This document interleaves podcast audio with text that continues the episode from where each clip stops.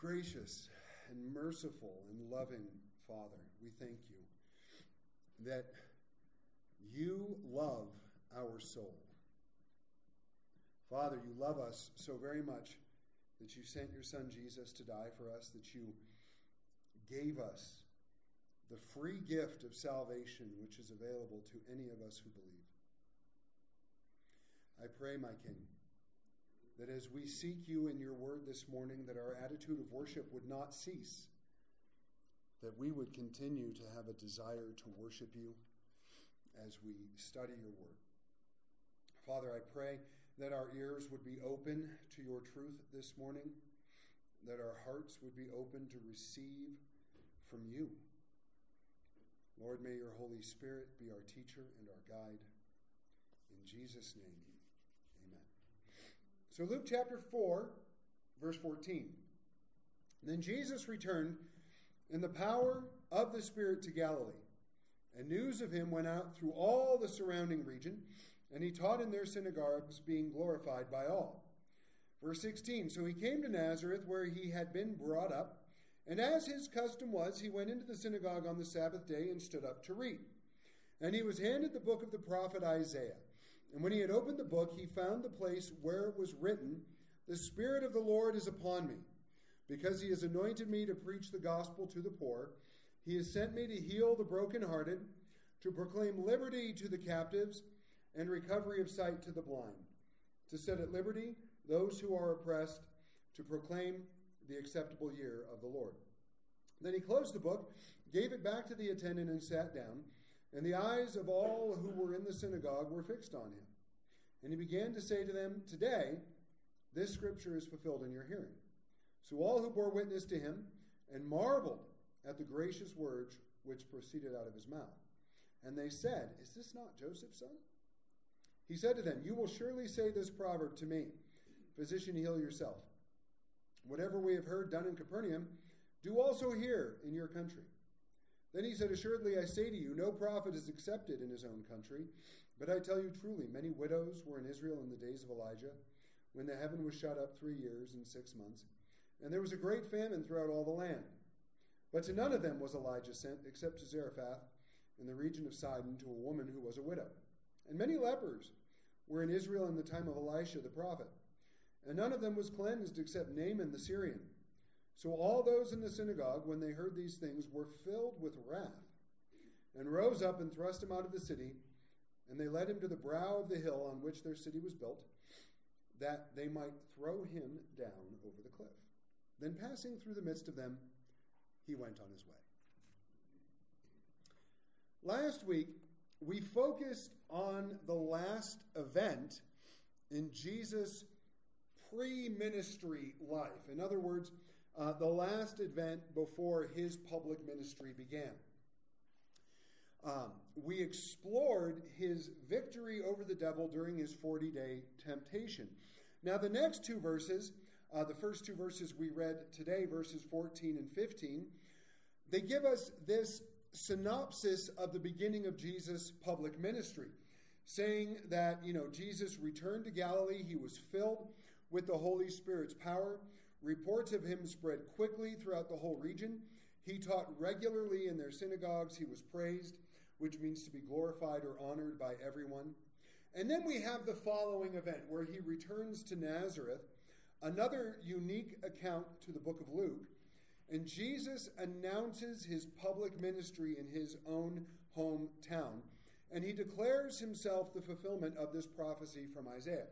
Now, when I say this is a unique event to the book of Luke, Uh, the part where he stood up in the synagogue and read from what we know as Isaiah sixty-one, that's not recorded in the other Gospels. His returning to Nazareth and being rejected at Nazareth is recorded in the other Gospels, but not this part, which I think is kind of fun.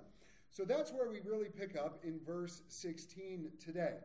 He came to Nazareth, where he had been brought up.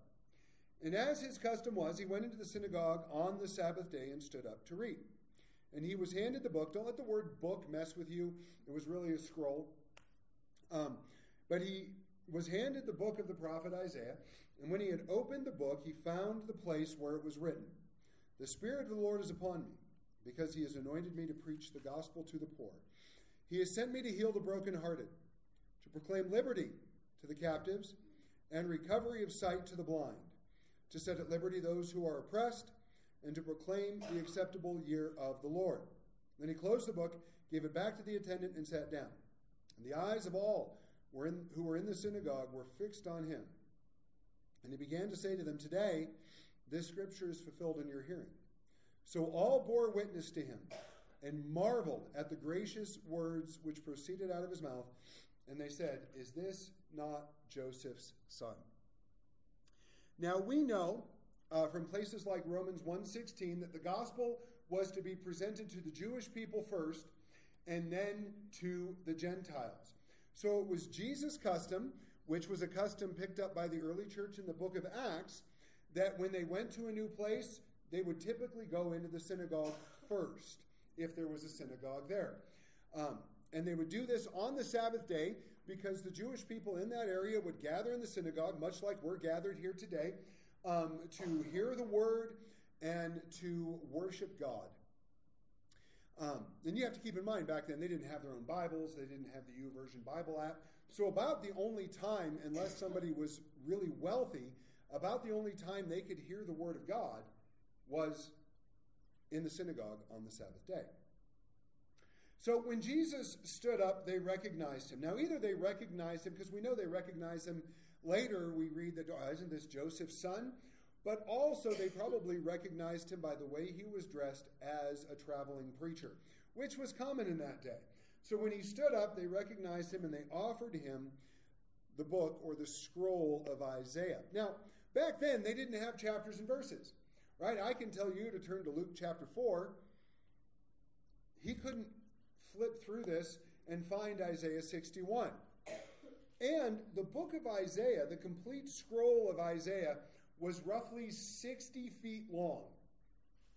Um, I'm not exactly sure how long our sanctuary is, but I don't think it's quite sixty feet, at least not from stage to door, maybe from wall to wall. But you have to imagine a scroll that's that long, right? And Hebrew was written what we would consider backwards. It was written left to right, or right to left. Um, and, and it was like, it would have been like this big around. Usually it was it was rolled up on two scrolls because one um, wasn't big enough. So two sides this big, and you would lay it on a table, and you had to flip and turn. And he came to the place where this was written. So this was not on accident. This was deliberate.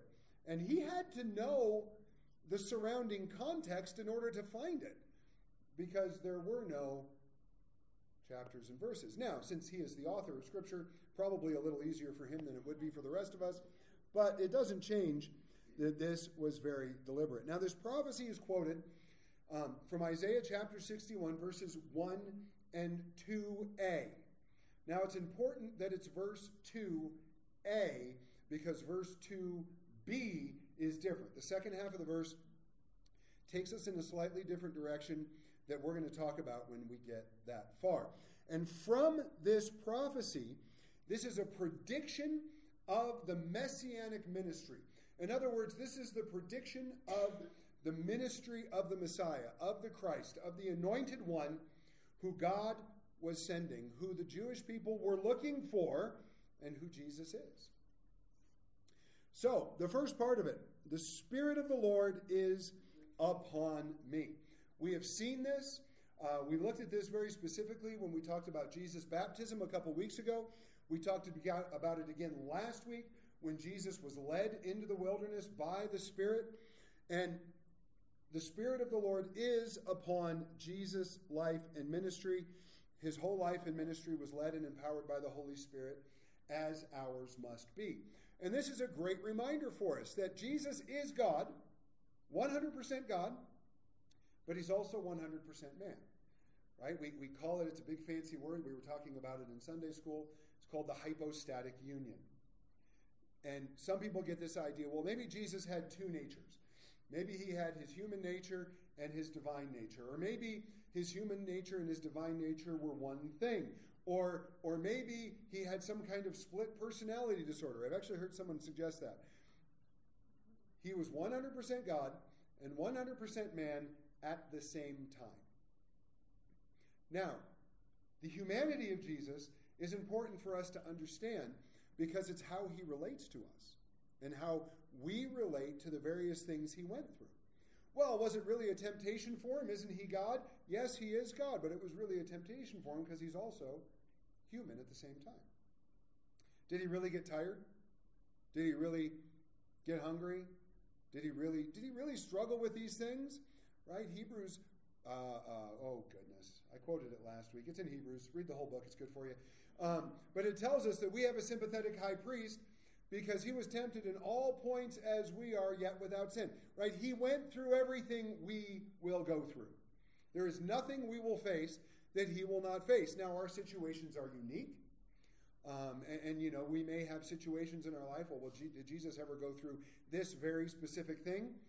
And maybe not that very specific thing, but something like it, right? He knows what it's like to be hurt. He knows what it's like to be hungry. He knows what it's like to be betrayed. He knows what it's like to be lonely. He knows. And we don't go through those things alone because he goes with us. I said all of that. That if Jesus, the Son of God, in his humanity, needed to be filled and led by the Holy Spirit, so do we. He goes on, because he has anointed me. There's not a lot of times um, in Scripture where something takes me so by surprise that I, I go over it, you know, half a dozen times. Uh, this this caught me in a way. I have read this passage many times. I have taught Luke chapter four before. I've done a sermon on this passage before. And this is the first time in eighteen years of ministry and almost twenty-six years of being a Christian that this hit me. So in Isaiah, the Hebrew for the word anointed here is Mashiach. And if you know a little bit of Hebrew, it's the word that we get Messiah from, right? Anointed. In Greek, when Luke quotes it in Greek, it's the same root as the word Christ, right? Christ is not his last name, it's his title partially. Jesus Christ, Jesus the anointed of God, Jesus the Messiah. And that is both in the Hebrew and in the Greek that comes out. So Jesus right here is declaring himself to be the Messiah. Something that later on, the Jewish leaders asked Jesus, this is in John chapter ten, verse twenty-four, they said, if you're the Messiah, tell us plainly. And Jesus replied with, I told you, and you didn't believe me. This is one of the places he told them. There's a lot of people out there, a lot of skeptics and a lot of biblical critics who say, well, Jesus never claimed to be God. Jesus never claimed to be the Jewish Messiah, right? Christians made this up. No, we didn't. We read it. Jesus makes this claim right here. Now, he makes this claim in other places as well, but he makes this claim right here. Then he goes on. I came to preach the gospel to the poor, to proclaim the good news to the poor, both spiritually and physically. Jesus taught us in the Sermon on the Mount in Matthew five three, blessed are the poor in spirit, for theirs is the kingdom of heaven. And I don't know about you, but the day that I came to that realization, the day that the Holy Spirit finally got my attention to the point that I was listening, and I truly heard the gospel, and I realized that God is real, I realized he sent his son for me. I realized that I was a sinner and I needed him. That moment, it's still the greatest moment in my life. Right now, I have a wife. I have three beautiful children. Those are all amazing moments, but not quite as good as that one. And there's going to be one moment that tops it. One moment that tops it. And that's the day when he wraps his arms around me in eternity. And I'm looking forward to that too. But that moment was so amazing to me because it was in that moment that I realized what I was. That I was, I'm a sinner, that I was lost, that I didn't have any hope, that I was um, really spiritually sick. And he came in and he preached this good news to me. Blessed are the poor in spirit, for theirs is the kingdom of heaven. He sent me to heal the brokenhearted. Jesus was sent to take those who have been shattered and make them whole again. That's what the word brokenhearted here means. Right? We use we use brokenhearted. How many of you remember Billy Ray Cyrus before his daughter became a thing? Right? He had this amazing song. Don't break my heart. My achy, breaky heart. I just don't think it understand. And if you break my heart, my achy, breaky heart, it might blow up and kill this man. Right? We do not appreciate the poetic genius of Billy Ray Cyrus. Right, this song was bad back in ninety, whatever, when it came out. It doesn't age well either, right? There's some songs that age really well. I heard a, I heard a song by the Police the other day uh, in a show or a movie we were watching. The Police, they age well. Billy Ray Cyrus, not so much. Sorry, Billy. And, you know, get a hold of your daughter. Um, but the word here, we, we tend to think of this broken-hearted thing as, oh, you know, someone, they just broke my heart, or that just breaks my heart. The idea here is a, a, the life of a person that has been shattered. Right? And, and, and if you shatter a window, or if you drop a, a glass on the floor and it shatters, right, we don't typically think that can be put back together. Now, there's a beautiful, it's either, I wish Hannah was sitting here, she would know, it's either Chinese or Japanese custom that when pottery would break, they would glue it back together with gold. And, and that, that, I think, is a beautiful thing, because you could see these pots that had streaks of gold throughout them, because pottery was expensive, it wasn't easy to make back then, and so they, and apparently gold wasn't a big deal, so they would melt gold down and they would literally glue the pottery back together with gold. And it's beautiful, and that's what he's done for us. He's come to sh- take the shattered pieces of our lives, the pieces of our lives that we could never put back together ourselves, and he puts them back together with gold. He makes us whole again. Matthew five four said, "Blessed are those who mourn, for they shall be comforted." He came to proclaim liberty to the captives. The word liberty here is interesting because it does speak of what we, we think of as liberty, right? Uh, you were captive to something, and now you have been set free. You have liberty. Uh, but it also means forgiveness and pardon. So when you put it all together, he came to proclaim forgiveness and pardon for those who have been held captive. And we know from the rest of Scripture, those who have been held captive to sin. Romans six, five and six. And then verses seventeen and eighteen. For if we have been united together in the likeness of his death, certainly we also shall be in the likeness of his resurrection. Knowing this, that our old man was crucified with him, that the body of sin might be done away with, that we should no longer be slaves of sin. But God be thanked that through you, that though you, sorry, were slaves of sin, yet you obeyed from the heart that form of doctrine to which you were delivered, and having been set free from sin, you became slaves of righteousness. In John eight, thirty-one and thirty-two, and then in verse thirty-six, Jesus tells us, "If you abide in my word, you will be my disciples indeed, and you shall know the truth, and the truth shall make you free. Therefore, if the Son makes you free, you shall be free indeed." I love this. Now, I'm just going to point this out, and then we're going to move forward. That we who know and follow Jesus Christ, we have been set free from our sin. Paul, in the book of Galatians, he writes, "If you've been set free, why do you go back?"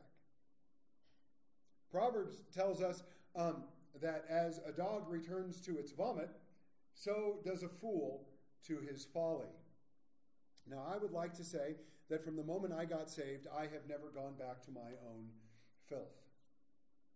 That's not true. But I think we as believers far too often think that we're still captive, when in reality we've been set free. We think that we don't have victory when the reality is that God has given us victory. And, and I'm not saying this to shame anyone. I do the same thing. I have many moments in my life when I will get stuck on a thought. There's a fun phrase for it. It's called hyperfixation.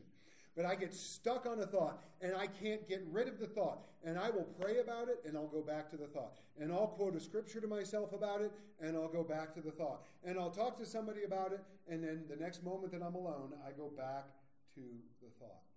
I let myself, or my, I walk back into captivity to these things that I've been set free from.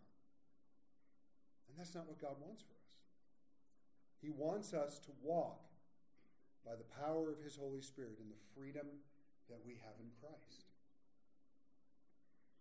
He talks about next giving recovery of sight to the blind. This is prophesied earlier in the book of Isaiah, uh, that healing of the blind would be attributed to the Messiah. In Isaiah thirty-five, five and six, it says, "Then the eyes of the blind shall be opened, the ears of the deaf shall be unstopped, and the lame shall leap like a deer. And the tongue of the dumb sing." You guys had a demonstration of that earlier. "And the waters shall burst forth in the wilderness, and streams in the desert." And this, I mean, even today, if somebody goes blind, or if somebody is born blind, all the technology in the world, it might be able to help, it might be able to do something, right? I mean, I wear technology so that I can see, because without my glasses, it ain't pretty. And, but healing the blind, well, it's not something that typically happens, right? If somebody's deaf, we have all kinds of cool things like cochlear implants uh, that would allow a deaf person to hear, but still, that's that's not healing. That's circumventing. What about the lame walking?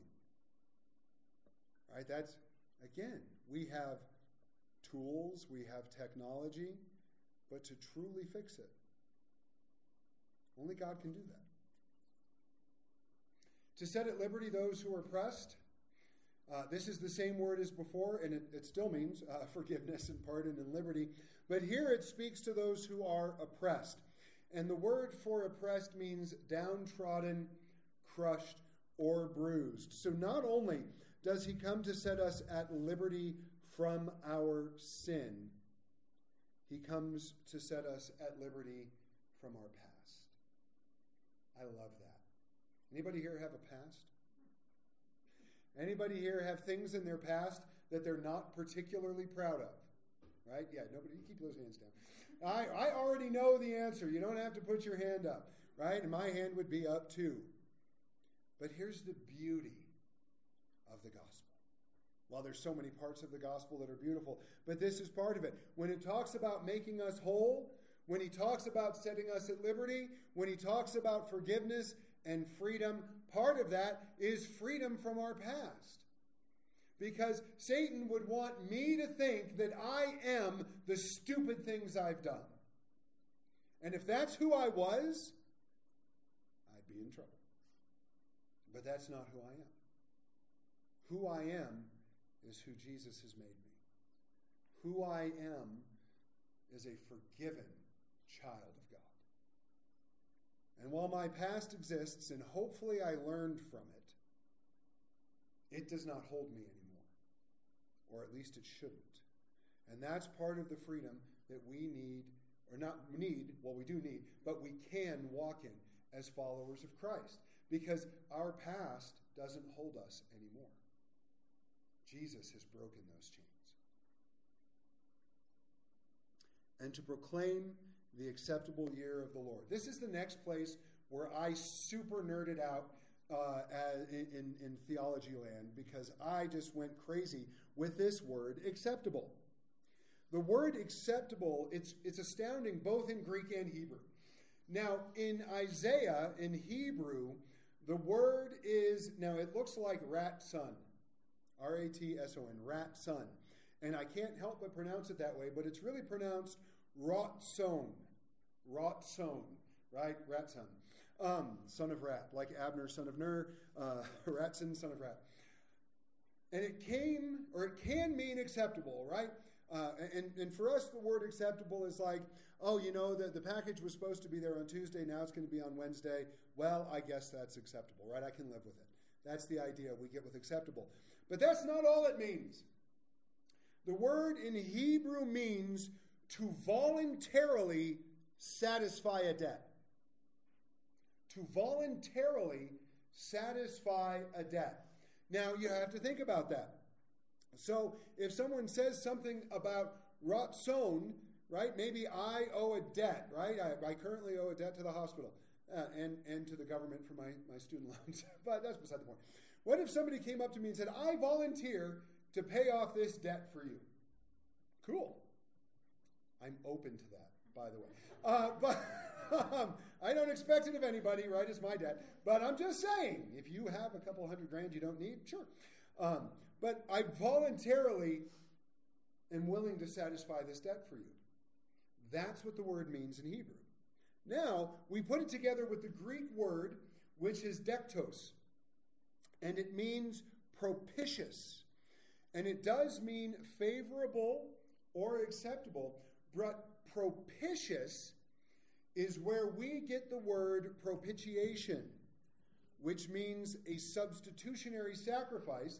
And throughout the Gospels, I'm sorry, not the Gospels, throughout the epistles, uh, in places like the book of Romans, we're taught that Jesus is the propitiation for our sin. He is the substitutionary sacrifice for our sin. So now we got to put it together. What Jesus is proclaiming here, that was proclaimed back in Isaiah sixty-one, is that he is the Messiah who came to voluntarily satisfy the debt for our sin by being our substitutionary sacrifice. That's what it says. That's what it says back in Isaiah sixty-one. I'm not making this up. A Jewish audience who was paying attention to what he was saying would go, wait a second. Well, he, he just told us that he's the Messiah. He just told us that he came to satisfy our debt. He told them right then and right there that he, as their Messiah, came to take their place and satisfy their debt before God. That to me is incredible. Jesus told us, in Matthew twenty, verse twenty-eight, just as the Son of Man did not come to be served, but to serve and to give his life a ransom for many. That word ransom there, very similar. Because the idea of the ransom is, is he paid what we owed. A debt that we could never repay on our own. Jesus illustrated that in... Um, The parable of the unforgiving servant, right? The servant comes in to his master. The master says, it's time to settle debts. And the servant comes into his master and owed hundreds of millions of dollars in that day's money. Hundreds of millions of dollars. And the, the, the master said, well, fine, sell him, sell his family, sell everything he's got to pay off at least some of the debt. And the, the man fell down before his master and begged him, please, please, please, just, just give me a little more time. Right? It doesn't matter how much time he had. He owed hundreds of millions of dollars. And the master had compassion on him and forgave him the entire debt. Oh, it's beautiful, isn't it? Just forgave him the entire debt. And then he goes out. And he finds one of his fellow servants, who he loaned a couple hundred bucks to. And he comes up to the guy and goes, hey, don't you owe me a couple hundred bucks? And the guy says, oh, you know, I'm sorry, I don't have it right now. Give me a little time, I'll pay you back. And and in the parable, Jesus tells us that the, the, the, the servant who had just been forgiven that huge debt grabs the other guy by the neck, starts choking him, telling him, you will pay me. And he has the guy and his family thrown in debtor's prison. The other servants see it and go, "Whoa, that ain't right." And they go back to the master and go, "You remember the guy? The guy you forgave a couple hundred million dollars worth of debt? He just choked and threw in prison a fellow servant over a couple hundred bucks." And so the master called him back in and said, "Didn't I forgive you this great debt? Shouldn't you have forgiven your fellow servant?" And he threw him in prison, where he would then spend the rest of his life. Because there's no way, I don't know if you, you, you ever figure this out, how stupid debtor's prison really is. Um, right? Because if I owe you, whatever it is, I owe you five grand, well, fine, I'm going to put you in prison until you pay it back. I can't work when I'm in, it's really hard to get a second job and pay off my debt when I'm in prison. Right? That's just, that never made sense to me. But that's what they used to do. So with that, Jesus has taught us, A, that we have been forgiven an unpayable debt. It's a debt we can never repay. Some will have you believe that, well, if I do a little more good than I do bad, then, well, that'll balance the scales in the end. No, it won't. Some will have you believe, well, you know, when I die, I will go to a place, well, they call it purgatory, and I'll spend a little bit of time there, and I'll pay for the few of my sins, and then I get to go to heaven. Nope, that isn't how it works. None of us can settle even a fraction of the debt we have to God because of our sin. None of us. And he knew that. And so he sent Jesus to settle that debt on our behalf. That is the good news of the gospel. That is the liberty that he has proclaimed to us. That's what he's given us. And it's beautiful. It's just beautiful. Now, we're not going to finish. But the rest of this passage in Isaiah sixty-one, uh, remember I told you we what Jesus quoted was Isaiah sixty-one, two a. But he stopped in the middle of a sentence. Right? If you look at your own Bible there, it looks like he stopped in the middle of a verse. But he's just simply stopped in the middle of a sentence. It would be like, right, and I love my wife, she does this all the time. Um, she either begins halfway through a sentence, because the first half was in her head, which I absolutely love when she does that, um, or she'll start a sentence and she won't finish it, right? She, she lets me do this. It's okay. I don't usually check beforehand, and I'll pay for it later. Um, all right, not really. She's really gracious about this stuff. But she'll be like, you know what I really need to do? What? Huh? um, maybe you really want to finish that sentence? Oh, uh, I forgot. Okay. Um, or other times, and this is this is this is much more favorite to me because it's so confusing. Um, other times, we'll be sitting there and she'll be doing something and she'll go, yeah, and I got to pick that up at the grocery store. You you got to pick what up at the grocery store? Well, you know, I got to do I got to get this stuff for the science project I'm doing with the kids. But you didn't say that part. I didn't. I love you. You're so pretty. Uh, right? But she does that all the time. Well, that's what Jesus did. Well, and for those who were there, if they were familiar with this passage in Hebrews, they would have known that's what he did. So in Isaiah sixty-one, two a, he stops, and then he picks up in two b, or we're going to pick up in two b and look at verse three. Because this is what it says. At the end of two a, it says to proclaim the acceptable year of the Lord. And there's not a period. There's no periods in Hebrew or Greek anyway. And then it says, and the day of vengeance of our God. So he goes, I'm going to proclaim the acceptable year of the Lord and the day of vengeance of our God, to comfort all who mourn, to console those who mourn in Zion, to give them beauty for ashes, the oil of joy for mourning, the garment of praise for the spirit of heaviness, that they may be called trees of righteousness, the planting of the Lord, that he may be glorified. This is important. It's important that he stopped there. Because he stopped with his death and resurrection. When he said to proclaim the acceptable year of the Lord, he stopped with himself being the substitutionary sacrifice that satisfies our debt.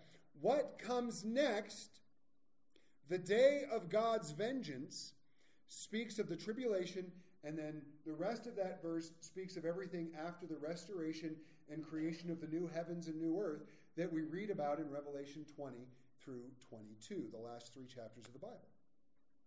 That's important, because when Jesus came, the first time, he came to satisfy our debt. He came to retake the wrath of God on himself, that for those of us who believe, we will never have to experience the wrath of God. Yeah, thank you, Jesus. Yeah, absolutely. Praise God for that. We will never experience the wrath of God. Jesus took it for us.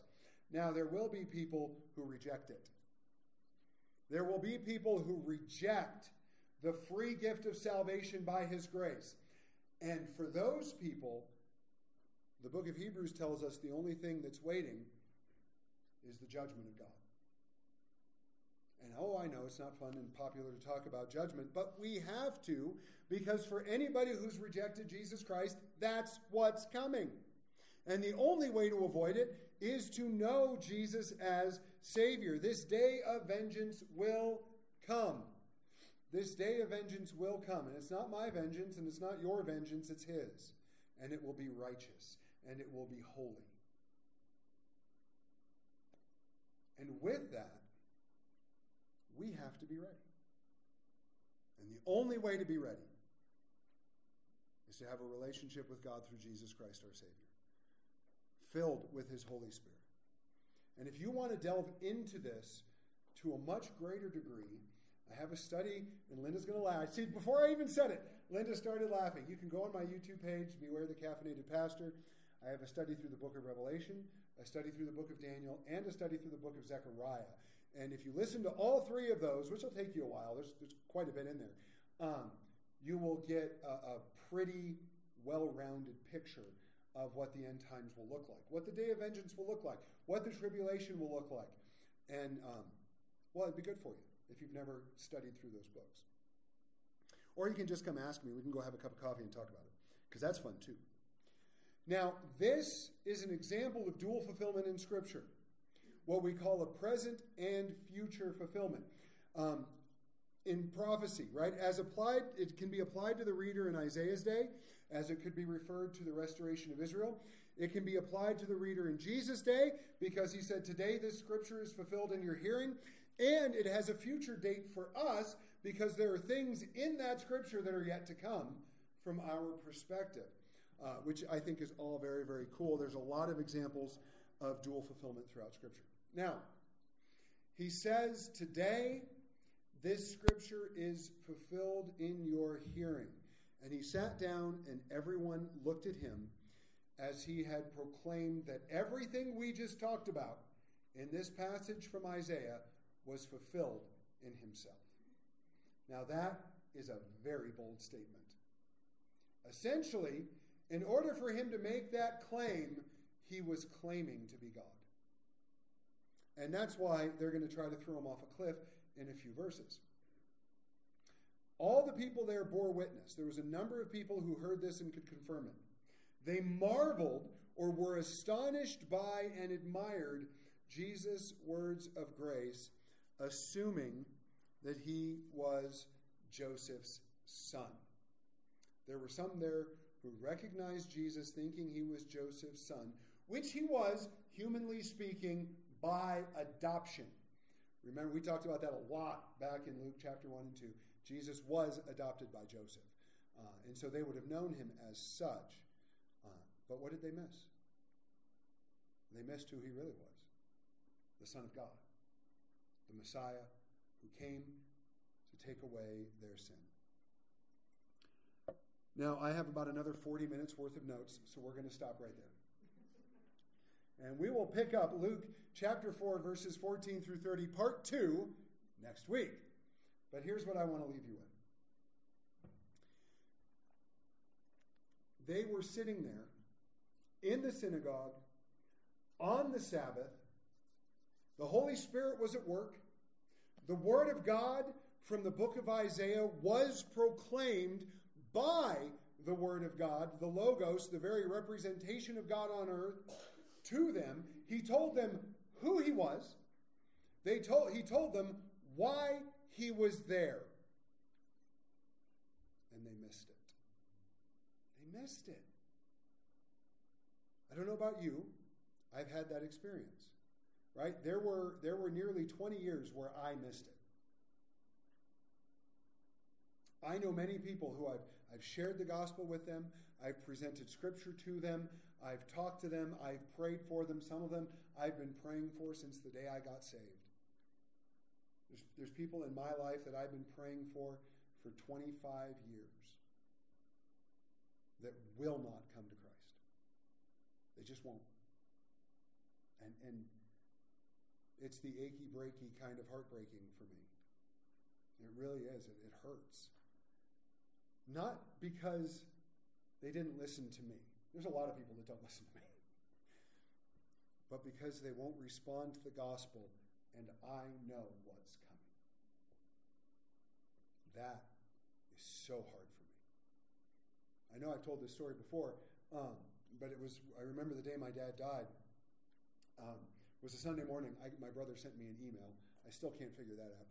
Um, but my brother sent me an email that my dad had passed away, and I remember breaking down and crying.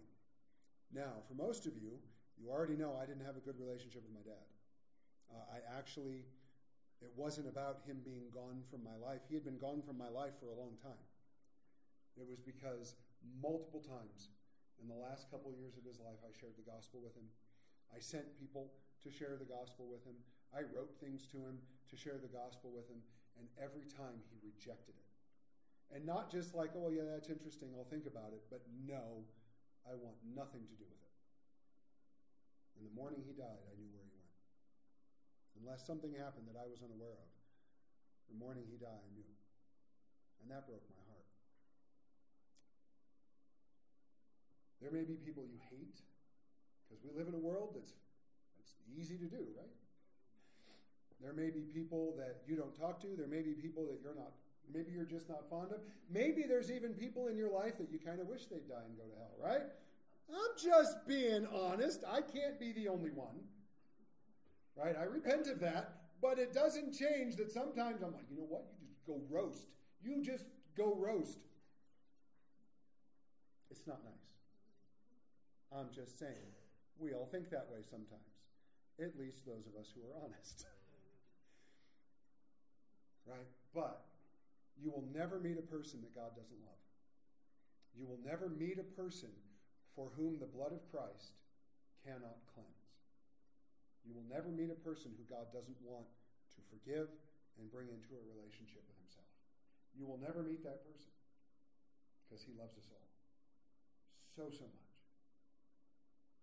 He demonstrated that love by sending his son. And his death and resurrection is sufficient to save us from all our sin, from all of our brokenness, from all of our past, to save us from all of it. That is the good news of the gospel. That's worth celebrating.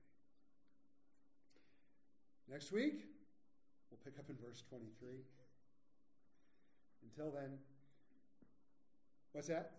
Sermon. Yeah, part B. Uh, until then, I pray, um, and I'm just going to say this. If there's somebody you've shared the gospel with that hasn't listened, pray about trying again.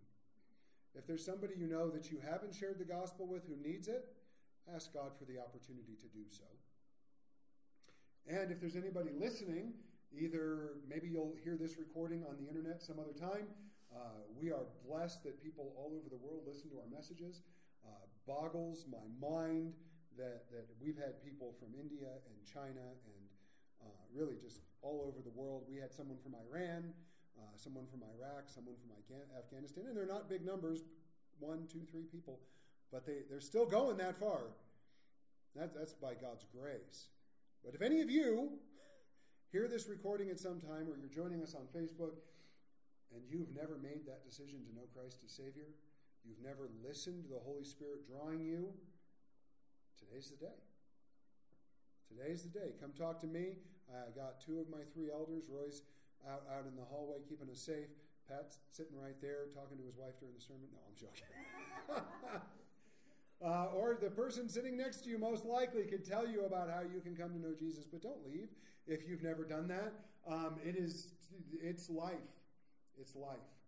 Um, and if you're listening online, uh, leave a comment, send us a message. I don't. However you get a hold of us, go to our website. However, let us help you. I would love to introduce you to Jesus. It's my most favorite thing to do in the world. Let's pray. Lord, we just give you glory for your grace and love for each and every one of us. Father, I thank you for Jesus, our Savior. I thank you for the love that you've demonstrated in giving us your only Son. I pray, Father, that as we go about the rest of our week, that you would put opportunities in front of us to share the love of Christ with those around us. I pray as we go into this week, Lord, maybe we've got things we're looking forward to, maybe we don't. But whatever is coming, I pray that you would walk with us. I know that you will. I pray that we we would be aware of your presence, that we would be aware of your grace, that we would be aware of your power, and that, God, just everything that comes, good, bad, or indifferent, we would know you're right there with us, and that you would be glorified in Jesus' name.